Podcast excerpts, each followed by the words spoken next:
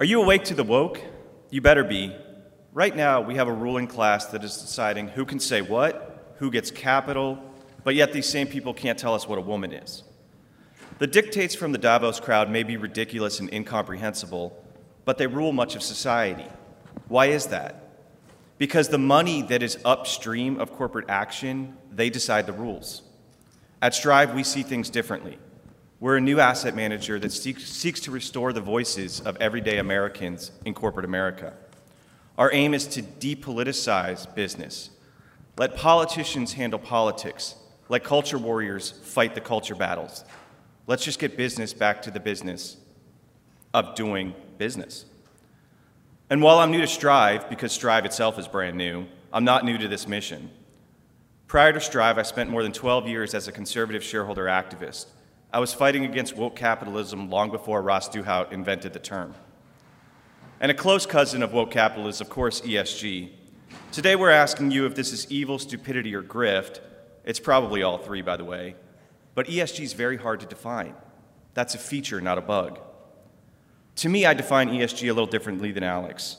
I define it as whatever a left wing interest group is trying to achieve societally by using big business as the vehicle. But why do they use big business as the vehicle? It's because whatever they can't get through the front door, through the courts, through the legislatures, they get through the back door, through corporate America, to affect business culture, which then permeates the rest of American culture. Some examples Congress has never ratified the Paris agreements, have they? That's fine. We'll just ask businesses to unilaterally comply with those mandates. Liberals are certainly upset at the Dobbs decision, aren't they, and states that are now passing pro life legislation? That's okay. We'll just mandate that companies pay for, and in some cases, financially incentivize women, can I say women, to fly to anti life states and have abortions. It's unconstitutional for Congress to mandate affirmative action for corporate boards, right, or C suites. Even California has failed at the courts to get their affirmative action uh, board proposals through. That's okay. Shareholder activists simply demand that companies adopt these racist and sexist policies. You get my point, and this happens on issue after issue. But no matter how you define ESG, it marks a paradigm shift where corporations are now responsible to stakeholders, not shareholders. Before we can get into what can be done about this, there's a few positive thoughts I want you to keep in mind. If you slice Americana into cultural lanes, business is the most recent we've lost. So logically, temporally, it should be the easiest to win back. Finally, if the left has figured out how to influence corporate decision making, shouldn't we be able to do the same? Or better yet, shouldn't we be able to get companies back to neutral and out of the cultural battles altogether? So, where are we with corporate America right now? From life issues to the Second Amendment to immigration to marriage to debanking and deplatforming conservatives, many of America's leading corporations are now steadily aligned with the political left. Last spring, hundreds of companies came out against voting reform measures in Georgia and elsewhere. Right now, hundreds of companies have signed up with the Human Rights Campaign to support the Equality Act. So too has the Chamber of Commerce, NAM, and the Business Roundtable. Think about that. This would end federal religious freedom protection and cancel women full stop. So let's boycott them all, right? Wrong. Why? Because the history of conservative boycotts, I hate to tell you, is an epic failure. And practically, there's no way to boycott your way out of this problem. We'd have to return to the days of hunter gatherers, make our own clothes and shelter. Or we can join St. Simeon sitting up on his pole, but it was my understanding he didn't like company. So, can we please stop saying go woke, go broke? It's premised on a lie that we conservatives have been so good at boycotting companies that they've come to heel and apologize to us. It's just not true. And don't talk to me about, you know, the Oscar ratings. Hollywood's been woke for 75 years. Movies just stink now. Now, I'm not here to rail against business American free market capitalism is the greatest economic eh, system ever implemented by man, but wokeness is a cancer. So we ought to try and kill the cancer while we save the host. So, to figure out what we must do to stop this march to the left, we need to ask a few basic questions. How does the left influence corporate action and why? Let me start with the why. The left uses corporate activism so well because it realizes three key things. First, corporations are much more amenable to pressure than most of our politicians.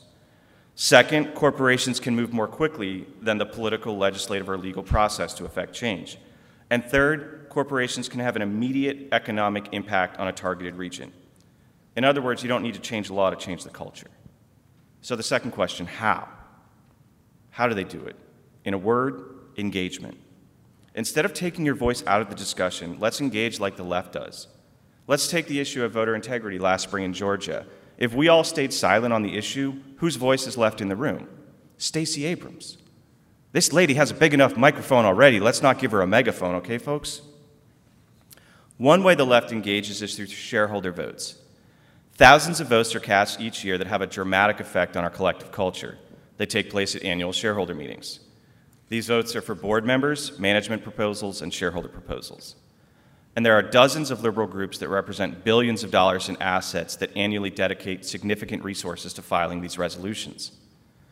And while we can have a healthy debate in this room and others about whether the 2020 presidential election was rigged, there is absolutely no doubt that the left has rigged the corporate proxy vote.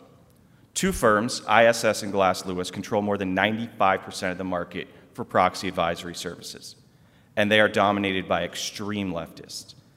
Many fund managers robo-vote with ISS and Glass Lewis's recommendations. This means, and this is important, it's very likely if you own shares in publicly traded companies through a mutual fund or other vessel like that, your values are being voted against your own beliefs thousands of times a year. In 2018, ESG shareholder proposals received record support. They broke them again in 2019, 2020, and 2021.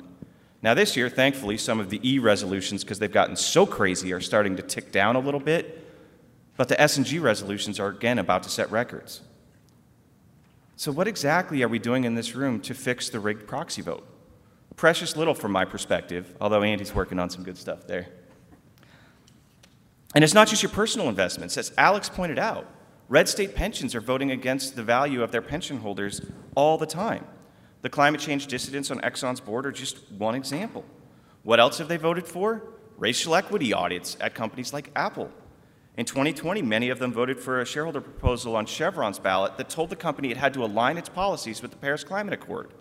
And last year, they voted to have Chevron cut its Scope 3 emissions. Without getting too far into it, it holds Chevron accountable for cutting the emissions of every single upstream and downstream partner of the company. So, why are shareholder votes important? Other than, I hope, the obvious that we've just stated, they move the cultural needle. I like to say what the activists are demanding today will become mainstream in three or four years if we don't do something about it. Here's one good illustration. A couple of years ago, it was groups like As You Sow and the SEIU, with the support of Jesse Jackson, that were filing shareholder resolutions demanding affirmative action for boards of directors. Fast forward to the end of 2020. That's when Goldman Sachs said they would no longer finance your IPO unless your board was sufficiently diverse. And that's when the NASDAQ put forward a rule through the Securities and Exchange Commission saying that they are going to delist you. That is, kick you off the NASDAQ unless you have two diverse board seats. So the agent of change in three to four years goes from the SEIU and Jesse Jackson to Goldman Sachs and NASDAQ. That's why shareholder proposals are important. So, what are they asking for these days? They're calling on companies to stop donating to pro life politicians, asking for boards to include set asides for union members, I don't know about you, but I don't want the SEIU making decisions for corporate policy. They're calling for all manner of critical race theory trainings, racial equity audits, and telling companies to move out of pro life states. And while ISS and Glass Lewis deserve much of this blame, there's another reason so many individuals and organizations are voting the wrong way. In a word, BlackRock. BlackRock is the largest asset manager in the world with $10 trillion under management and if you guys are in this room, I'm guessing you all know Larry Fink a little bit at least. But here's something you may not know about Mr. Fink he wasn't always woke, or at least he didn't operate BlackRock in such a manner. It wasn't until 2018, once they had become the world's largest asset manager, that they pulled a bait and switch. That's the year he wrote his annual letter to CEOs saying that they were going to get much more aggressive in voting their proxy ballots.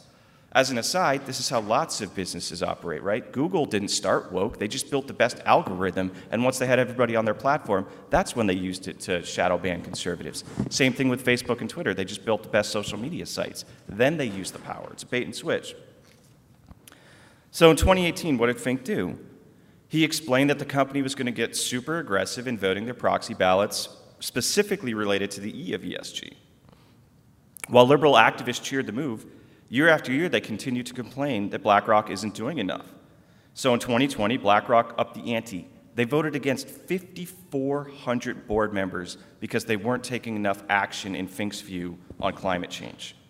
But that wasn't enough. So at the end of that year, a group of Democrat senators sent a letter to BlackRock saying you're not living up to your public commitment on climate action. So last year, BlackRock voted for 47% of ESG resolutions. 47%. And again, I mentioned this year they're ticking down a little bit because even some of the environmentalists have gotten even too crazy for Fink. But they're backing more S proposals than they ever have.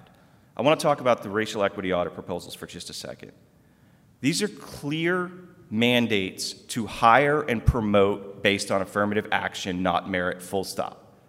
They passed this year at numerous companies over the objection of the boards of Apple, Home Depot, Maximus, Johnson & Johnson, and many others. One company that barely defeated the resolution was Travelers. They're an insurance company.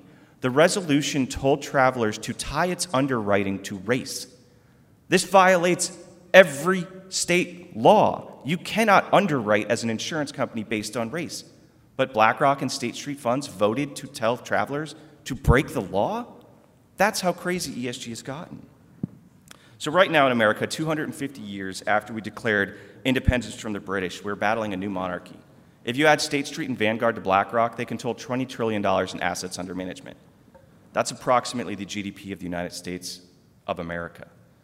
So, one of the last century's problems was the separation of ownership and control, right? That is, the boards and management control the company, but they're owned by shareholders. Fiduciary law stepped up to solve that problem to make sure that management was acting as proper stewards for the shareholders.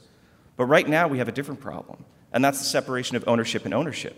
That Texas pension fund holder who has their money in the Texas pension, who then gives the money to BlackRock and votes against their values, fiduciary law doesn't solve that problem. That's why we at Strive, we plan to engage and vote, and we don't plan to do it in silence. Last week, we sent a public letter to Chevron. We told them to stop listening to their shareholders, BlackRock and State Street, and get back to business. Not too long ago, American energy companies were among the most capitalized in the world. Now it's American tech companies and Saudi Aramco.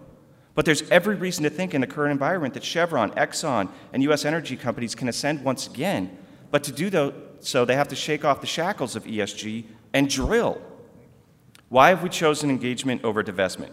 First, let me say there's room for both paths. I understand that those you know, of faith may, want to, may not want to put their money uh, with companies that offend their values.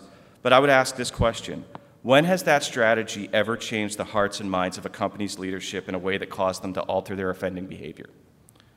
And when you can't come up with a single answer, that's why we at, at Strive are choosing to engage. What needs to happen for us to win to get companies back to neutral? Two things capital needs to move, and behavior needs to change. We at Strive stand ready with plans and visions for those who are willing to join forces to counter corporate America's march to the left. But this isn't going to be easy. We need joyful servants willing to approximate the left's army. In the crisis, Thomas Paine made clear that certain struggles require high costs. He wrote, quote, Heaven knows how to put a proper price upon its goods and it would be strange indeed if so celestial an article of freedom should not be highly rated. I'm willing to pay such a price, and I hope you'll join me in the battle. Thank you.